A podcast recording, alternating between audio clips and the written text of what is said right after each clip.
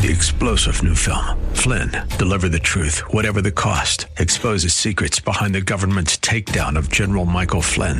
Flynn knew what the intel world had been up to. He ordered the first audit of the use of contractors. This set off alarm bells. He told the truth. He was the most dangerous person for Donald Trump to hire. They had to get rid of Flynn.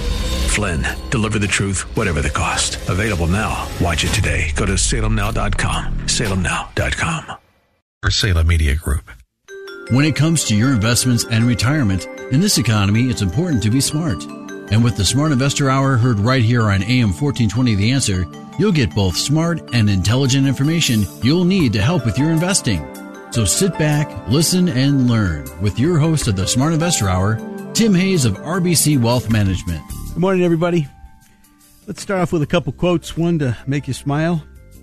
Start off the day with a smile and get it over with. W.C. Fields. The shifts of fortune test the reliability of friends. And Marcus Cicero, Roman statesman, knew it better than anybody. I don't know if you've read anything about him, but you should. I have learned that, at least by my experiment, that if one advances confidently in the direction of his dreams and endeavors to live the life which he has imagined, he will meet with a success unexpected in common hours. Henry David Thoreau, that was from Walden. Okay, we always talk about our webpage, so if you Google Tim Hayes Radio, I show up, and, you can always tell it's me because it says, remember, buy low, sell high. And I'll just mention that on the bulletin board side, Bob Dickey has been showing some really good technical analysis lately, so you want to take a look at that. I believe gold is the subject that is still on there as of today, will be gone Monday. And Market Week is a weekly newsletter. We've been talking about interest rates staying lower for longer. And, everybody's talking about the rates going up, but the long bond looks like it's made a little bit of a top here. So, and then cybersecurity, there's some strategies for staying safe. I highly recommend it.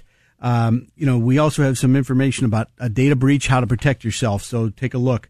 I had a couple people call me this week, and he said, he and she said, you didn't help me this time. And these are people I have talked to. I've sat down. I've either had coffee with them or they've come into my office. And I said, I'm sorry, but back in May or April, I believe it was, I said, I sent something out to anybody who'd come into taken the time to come into my office. And I said, or I sat down with them at McDonald's or whatever it may be, a Starbucks. And I said, it's time to get your ducks in order. Every one of them. The fact that you didn't do it is not my problem. If you were working with me, you probably had 10 to 20% cash. And, look, me personally, on my portfolios, of all the stocks I own, I had 13 hit a new high last month. 13 after a big sell-off. I had 13 hit a new high. Okay. That's all I got to say. Look, some of my stocks got beat up, but I had enough cash where I can buy more of them if I need to. And, sometimes you need a tax loss and sometimes you don't. But for the most part, we're in pretty good shape. So we have a newsletter, December newsletter out. It's called What Happened to Your Money. It also talks about hybrid funds. They're called balanced lifestyle or target funds. And that talks about, should I review or should you have your estate plan reviewed? And I would suggest yes, all the time. And should I, I'm not going to get into that. Look, we have a couple idea lists that I think are really important right now. Telecommunications, internet, media, and technology are just getting beaten up. And some of them are going to stay beaten up for a while. Trust me on that. But we had our 2018 RBC Market Technology, Internet, Media, and Telecommunications conference. And most people who have received this loved it. It's got some of our best analysts. And by the way, the groups I've been seeing just this last Friday was REITs, real estate investment trusts, and software. And a lot of those names are in there. So, all right. So let's review a couple things. I said, time for financials to step up to the plate. They didn't. They still haven't. So until that happens, I don't know what's going to happen. I don't see any leadership, and that's the big problem out there. But if you're going to buy, and I got a nice shopping list of companies that are both technically and fundamentally sound, Buy quality right at the moment, okay? Don't go out and do crazy stuff. Also, there are some new rules that impact charitable giving, and if you'd like a copy of our new report on that, I think it's a good quick report, so it doesn't bog you down, but it gives you an idea, and then you know what your accountant's going to say. So, it's something to grab. All right. So if you want to you Google Tim Hayes Radio, and on my webpage, there's all sorts of, contact me, email me, that type of thing. Also, you can call us at 888-223-7742. That's 888-223-7742 and get that information. Now, in case you're wondering, 28 of the 56 volatile days in 2018 have come in October, November, and December. So that's a lot. That's better than half. February actually saw 12, interestingly enough. The only year in the past 7 years that saw an above-average number of volatile days was 2015, which saw nearly 29% of the volatile days move 1% or more. So what happened this week is the yield curve inverted. Now, it only happened for a day. Don Trump said, I'm a tariff man. And then the yield curve inverted. And what is the yield curve precisely, and what is inversion? Well, the yield curve is simply the difference between the short and long-term interest rates. We talk about normally the 2 or 5 year and the 10 year. I talk about the 2 year and 10 year. The 10 year Treasury rises when the market anticipates higher growth and higher inflation. Bond investors, therefore, demand greater compensation to hold a 10-year Treasury over a 2-year Treasury. They're supposed to anyway.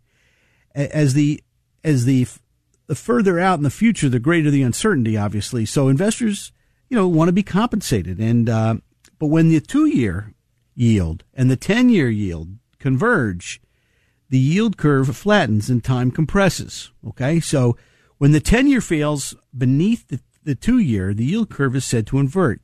And in a sense, the time itself inverts. Okay. So the signs that point to the future lead to the past is what it comes down to. And you end up switching places. Thus, an inverted yield curve, the market structure of time, it rewards pursuit of the bird at hand, which means the 2 year. Okay.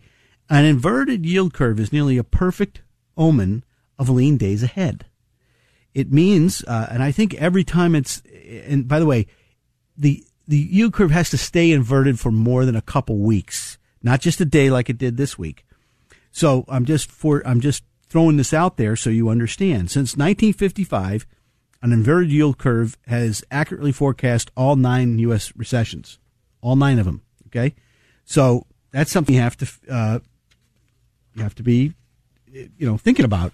Now the yield curve inverted for the first time since July of 2007, which is a pretty big inversion back then. So you got to, start to pay attention. Now, full inversion occurs when the 10-year Treasury slips beneath the 2-year yield. And on this segment of the yield curve, this is where all the eyes are centered right now. So, look, you're pretty close to a full inversion as far as I'm concerned. I don't think you're 100% there. But if it stays under there, a lot of the times it stayed under there for a period of time, 3 weeks, 4 weeks, in some cases 5, 6 weeks. Now, part of this problem is, at this particular time, we're getting rid of quantitative easing. That's why, the Fed is having a hard time raising rates because they're not buying bonds. And last year, 2017, we only let $400 billion in bonds mature. This year it's $850 billion. Next year it's $650. That $850 billion is a lot of money, and it's probably about 0.3% on the Fed funds rate. Now, part of the problem is, where are you going to buy bonds to hide with Europe at 23 basis points on their 10-year and minus 65 basis points on their 3-year? So the question is, are they just buying yield, or they think that the world's going to end? So potentially it takes the Fed following its public stated game plan of increasing rates of another 5 or 6 or 25 basis points on our 1/4 point in December, might screw them up a little bit. Now, don't forget that when the yield curve flattens, so if this is not an official yield, there's a 65 to 75% chance of a 20% rally in stocks after that. That's what's occurred 60 to 70% of the time. Now, one of the things I did notice is the 10-year Treasury yield now, okay? Yields go up, bonds go down. Yields go down, bonds go up. Has broken both its 50 and 200-day moving average to the downside. Now, we talked about it losing some momentum a while back, and it has now, okay? Now, we did notice that utilities broke out and may have come back, you know, so we'll see what happens, but that boring sector that we talked about back in April and March is now looking pretty good. Now, we did see a couple reversals this week, and you know, we look at the relative strength charts. You see that, you know, there's been a couple that were in a column of X's that are now in a column of O's. So, you know, some of the big names like Apple and a couple other names like that. Now, healthcare has become the number two in dynamic asset level investing that our friends Dorsey Wright provide us with. Healthcare is now number two on the list, and they're just behind technology. So healthcare, you know, which we're beating the drum on for a long, long time, has now come all the way to the worst sector to the best sector. I am starting to get a shopping list. Now, restaurants went favored this week, which is the first time we've seen that in a while. And I'm seeing a lot of good names in that area. And also, I'm seeing a lot of resilience and growth. I'm seeing a lot of names hitting new highs that I own. And I'm not going to let you know who those are. You have to call me or you have to do business with me. I'm also seeing some names that, you know, likely will pull back, that hit new highs that I thought they would pull back, that look great on the charts. A couple that have actually broken their downtrend line, okay? So I think what you're seeing is that the world's leaning against risk, and they're very nervous. That's probably the 2019 investment stance. That's what I would suggest. You know, central banks may be the fulcrum for fixed income markets. Monetary policy could diverge as they adjust policies to the various stages of economic activity. Now, we see continued growth, but, you know, it might be a late cycle. Some people think it's the beginning of a cycle. If it is late cycle, you know, people are going to de-risk their most of the stuff, okay? But anyway, I'll just mention this technology conference I thought was a brilliant scenario, and there was some really good ideas there, very, very good ideas. And I picked out three or four that I thought were exceptional, and I'm not going to tell you which ones they are, but it just so happens that you know, there's a couple names out there that I own, a couple names I want to buy. Also, there's a book out by Michael Batnick. It's called The Nifty 50, and it talks about what happened in the 70s, the top 50 stocks. And the reason I bring that up is that there's the FANG stocks now, and everybody owns them. Trust me, they're well overowned, so we want to be careful with those. Look, we're going to take a break, and we'll be right back. This is the Smart Investor Show. I'm Tim Hayes. Stay tuned.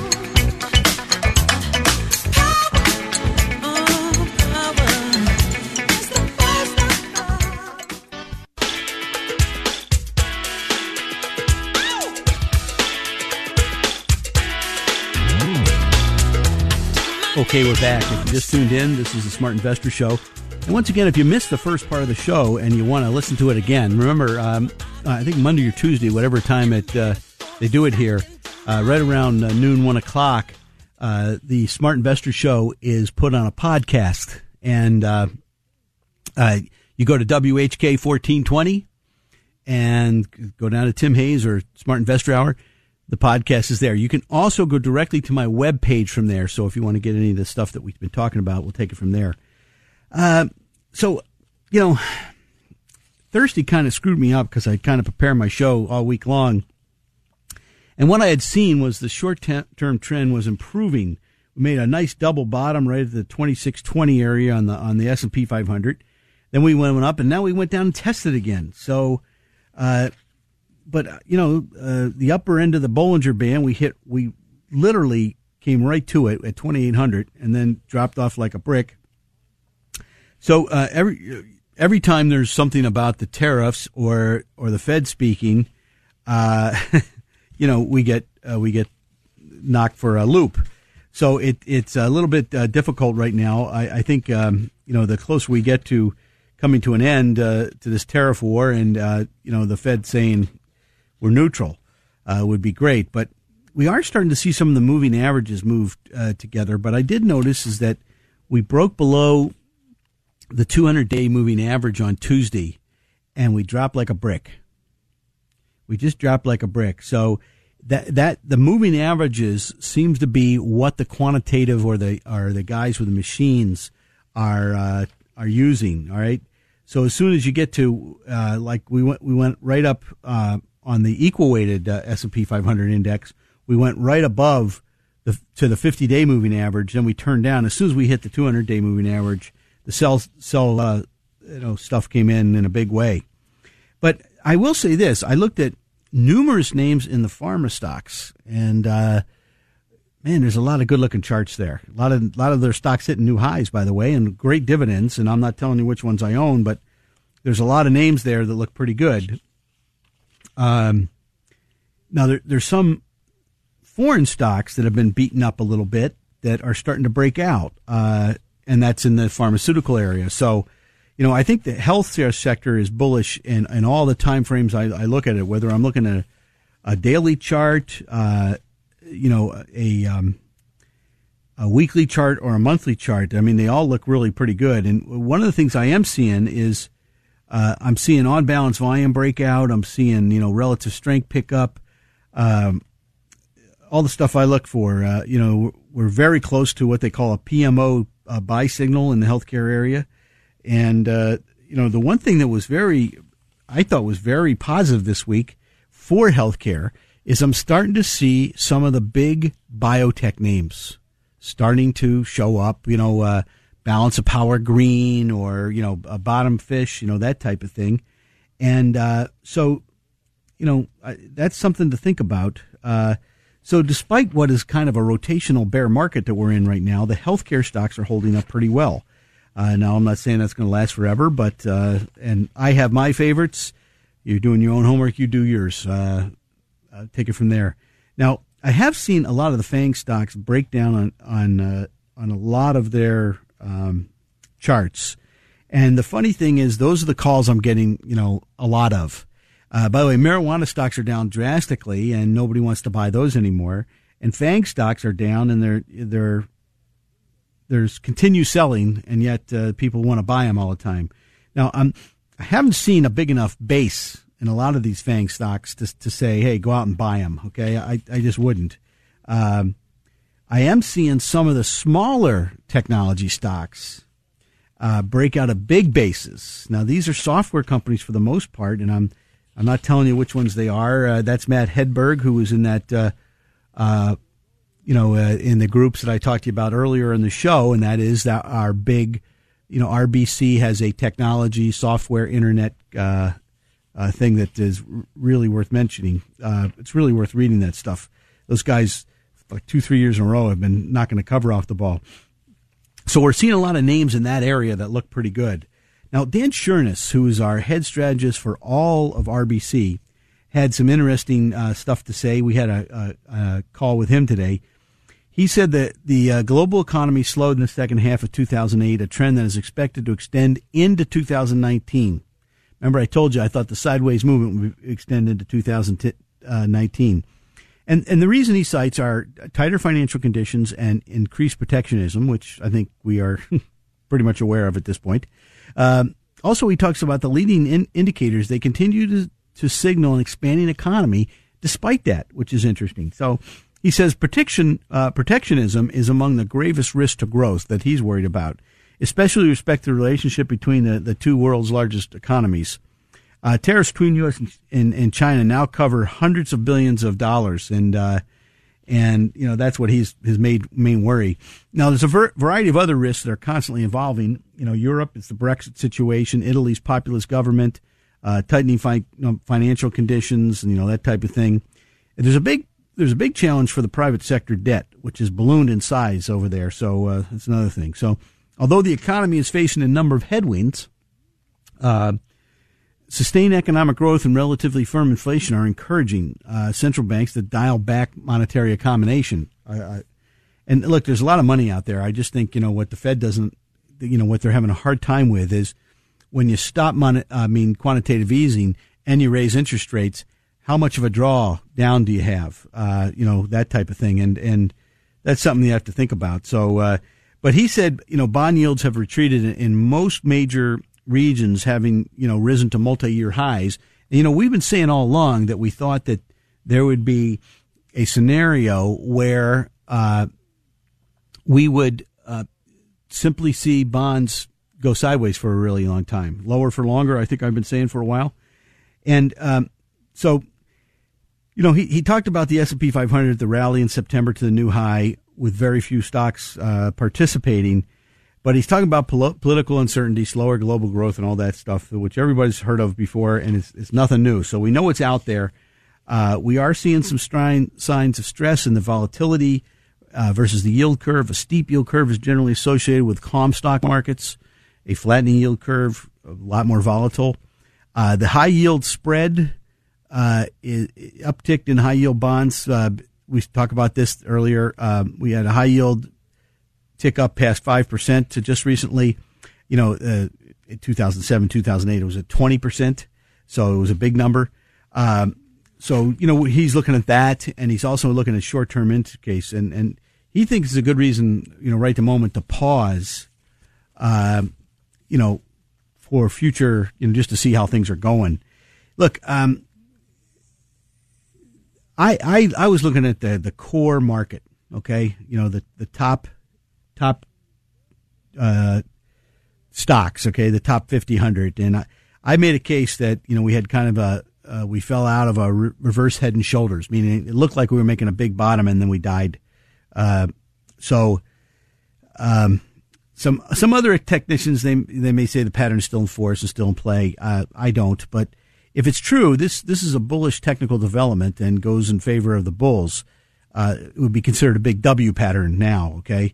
That might be forming. So we'll see what happens. What you can also see in the futures version of the S&Ps are kinds of lines, like this or that or the other. And, we can draw them all, but, when we're drawing trend lines, we can probably make, a case for about 5 or 6 different things. But most important line in this case is the big red one, as I call it. And that's the one at the bottom. And that's, in the S&P 500 is around 2,600 and the Dow it's around 24,000.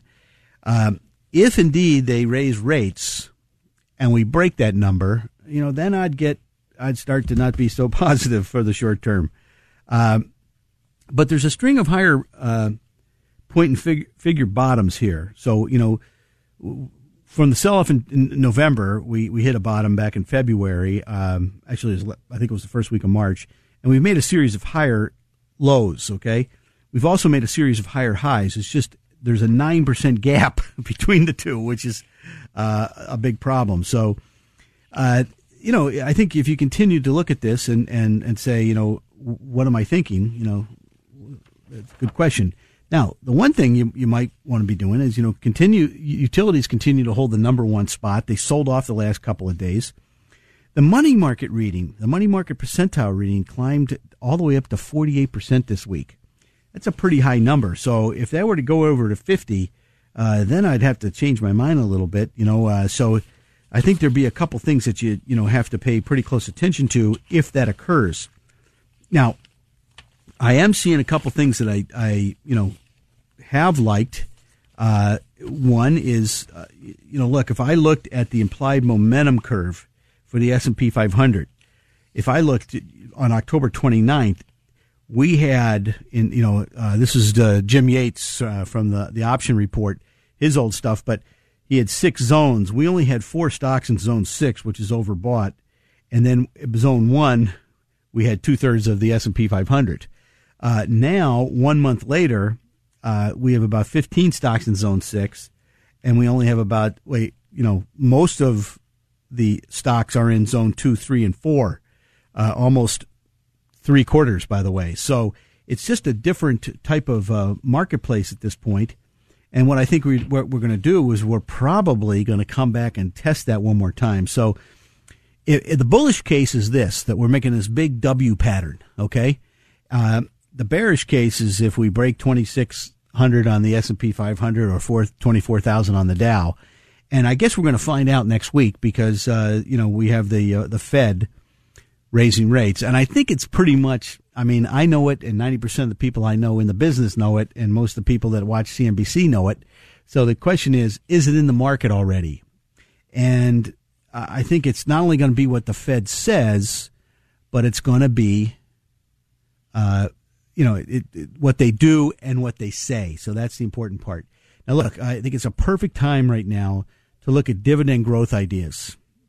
You know, dividend growth is fantastic for people in their 40s and 50s and 60s because what you're doing is you're buying high quality. You can't fake a dividend, ladies and gentlemen. You can't.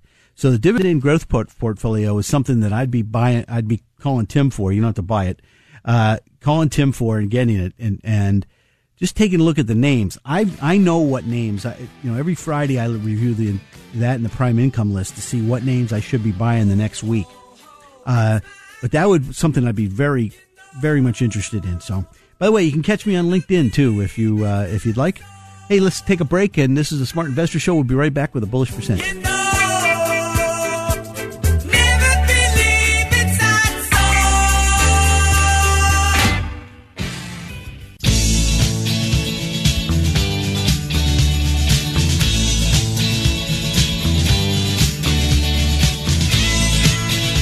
Okay, we're back. If you just tuned in, this is the Smart Investor Show. I'm Tim Hayes. And once again, if you don't, you want to see who I am or you want to take a look at Bob Dickey's, our head technical strategist charts, just Google Tim Hayes Radio. And I show up. It says buy low, sell high. It also has on the right side a bunch of information on our Market Watch, which is our weekly newsletter, Bob Dickey's technical analysis, a few other things about interest rates, etc. If you'd like any of the information that we talked about on the show, the dividend growth portfolio, our telecommunications, internet, media, conference update, let us know. I'd especially take a look at dividend growth portfolio.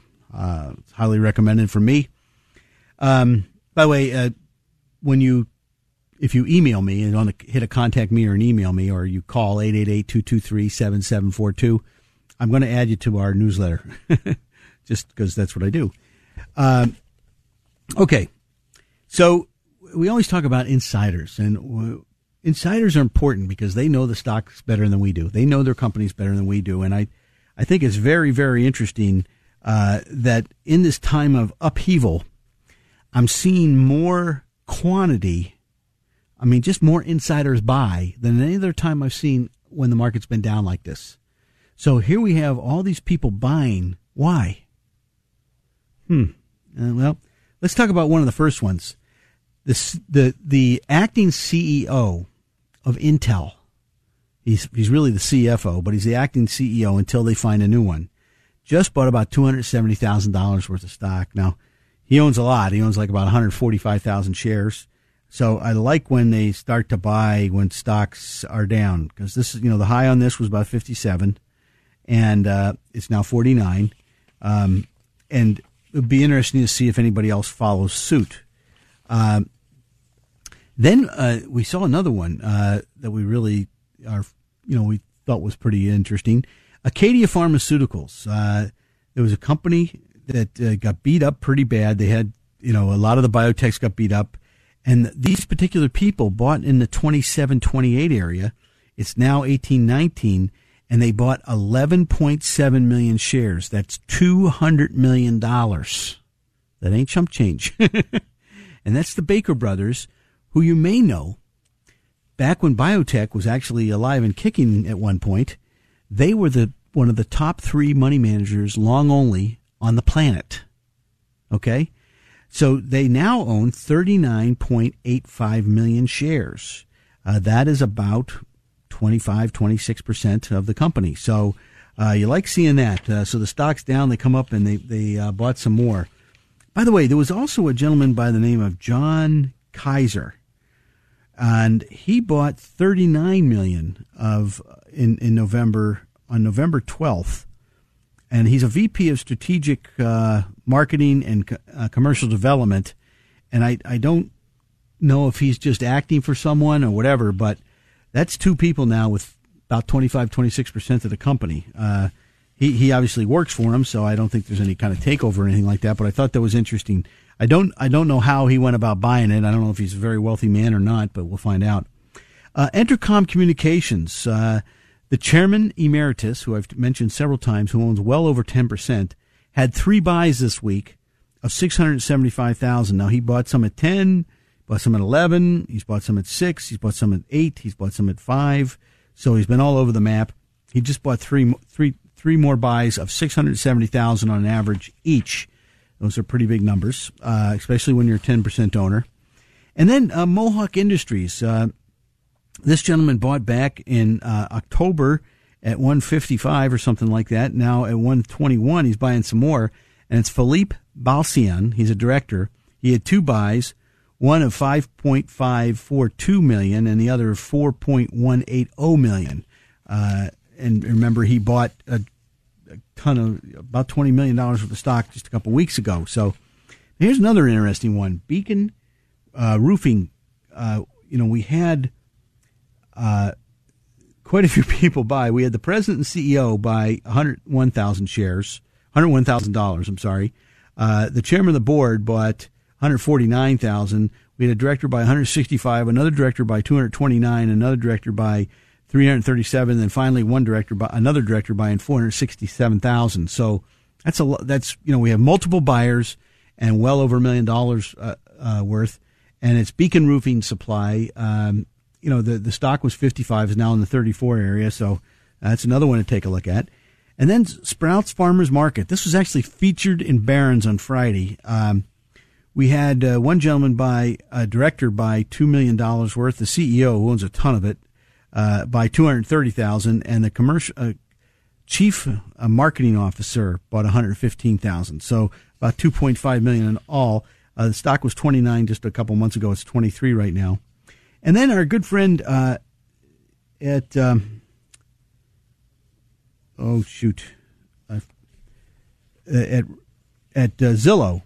Jay Hoag, who had bought a whole bunch of stock last week, bought some more. He bought about another $14 million. So he continues to buy quite a bit of stock. He's a director on Zillow. Also, Dave Nellis, who was the original buyer in American Asset Trust, and you may recall that he bought this back in May at March, I guess it was, at $30. It's now $41. So he bought another $1 million worth at $41.65. So obviously this is a REIT and it's done well. And then Trinseo, which is in consumer goods, mostly rubber and plastics. We had two buyers, both of $1.1 million worth. So it's always good to see that. By the way, another stock that's been beaten up, it was a $80 stock. It's now $48.33. So these people are taking, believe me, I've never seen this big a list of insider buys. Normally it's 3 to 4 times as many sales.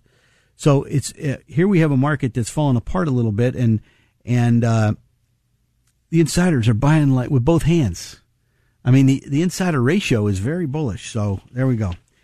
All right. Well, I was looking at semiconductors, and they were the first to start to correct. They started correcting about this time last year, and it was kind of interesting. They started to do a little bit better. The S&P was down about 6. They were about 10 for the year, or 10 for the month, I'm sorry.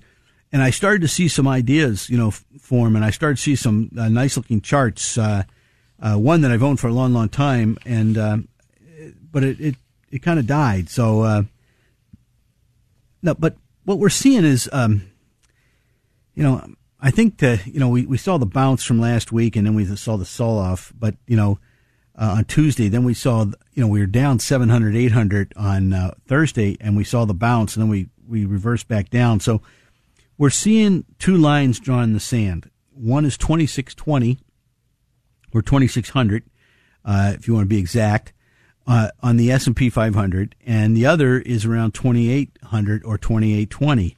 So whichever we break first will tell us which direction we're going. And I think there's enough bad news where there's a possibility that, we could break that 2,600. Then I think we have to be paying a little bit more attention. But look, I saw a couple things. I think there's three sore points in the market right now. Number one, the trade war is about more than trade. It's about dominance. And there's a new book coming out, and I'm going to review it next week about AI, artificial intelligence, and we're losing that war, folks. So I think it's that's very interesting because it's more than just a trade war. Also, the yield sign, and then what we're looking at right now is we had a day worth of inverted curve, so we get 2 or 3 weeks of that, then we have to pay attention. And then I think the other thing that's kind of a sore point is I think we're, the English may be backing off the Brexit scenario. So it'll be interesting to see exactly what happens there. So we have a lot of things going that, could be a bit of a problem. And, I still see this Dow Jones with this upward forming triangle pattern. It's got a series of higher lows. It's got a series of higher highs from that January sell-off. But we're still in this range, and it's about a 10% range. So we're right now in that downward pull again within this ongoing trading range of the past year, and in the process of testing the low end of the range on news that seems to be taken as bullish one day and bearish the next, which is a problem.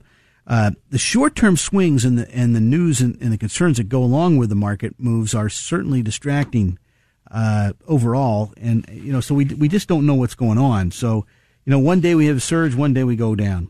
Now we did say that the 10-year and the 30-year Treasury yields were at a point where we saw a little bit of a double top, and we thought the momentum was slipping. So it'll be interesting if we break 2.8. That is where the major support on the yield is. So if we break 2.8, things could get really interesting. My humble opinion. Now, there's a couple other things. Oil is almost 100% oversold at this point. So I wouldn't, I was going to say that, but we had the bounce on Friday, so I held back a little bit. The other thing I've been talking about is gold, and I'll probably send this out to some people. But look, the trend on gold has been quietly trading in a slowly improving trend over the past 3 months, and more recently has been gaining some momentum. They could help it carry up above the first resistance level. Okay, the combination of possibly topping dollar along with other inflation and economic concerns could be just enough of a catalyst for a rally on the metal. So the question is, will it rally for good? And I don't know about that. And once again, I'll mention that the emerging markets have broken out. So we'll just leave that as it is. All right. So what would I do now? Look, I think it's a great time to increase the quality of your portfolio, or start to think about increasing the quality of your portfolio. Remember, this week, restaurants went to favored status, and we had Telcom, so there's some pretty good names in there. But in the dividend growth portfolio is a great place to act. I also think you want to, Noah didn't start building the ark when it started raining, okay? The telecommunications, internet, media, and technology conference that we had has a lot of good ideas in it. It's just, it's the analyst. I work on the technical side, just so you know. So the technical and the fundamental together usually are the best place to go. Dividend growth portfolio, or that I'd be looking at. Also the prime income list might be a good place to put some money to work. There's a lot of good names there. In the meantime, have a great weekend. Remember our webpage, you go to Google, Tim Hayes Radio, or Bing Tim Hayes Radio, hit the contact me. Check out Bob Dickey while you're there. Have a great weekend. This is Smart Investor Show. I'm Tim Hayes. Buy low, sell high. Thanks for listening to the Smart Investor Hour. To reach Tim during the week, call him toll free, 888-223-7742. That's 888-223-7742. Or visit his website, rbcwmfa.com/Tim Hayes. That's all one word in the address bar. rbcwmfa.com/Tim Hayes. Please join us again next Saturday for the Smart Investor Hour to hear more smart investing from Tim Hayes of RBC Wealth Management. three-star general Michael J. Flynn, head of the Pentagon Intelligence Agency, knew all the government's dirty secrets. He was one of the most respected generals in the military. Flynn knew what the intel world had been up to. He understood its funding. He ordered the first audit of the use of contractors. This set off alarm bells. The explosive new documentary, Flynn, Deliver the Truth, Whatever the Cost, and covers the facts behind this scandal. Flynn told the truth. He was the most dangerous person for Donald Trump to hire. I find out the worst enemy that I'm going to face in my life is right here in America. They took my assessment and they wanted me to change it. And I was like, I'm not changing it. They had to get rid of Flynn. With in-depth interviews, archival footage, and never-before-seen personal records of the man behind the headlines. I just felt like I was drowning. Flynn, Deliver the Truth, Whatever the Cost. Available now. Watch it today. Go to SalemNow.com. SalemNow.com.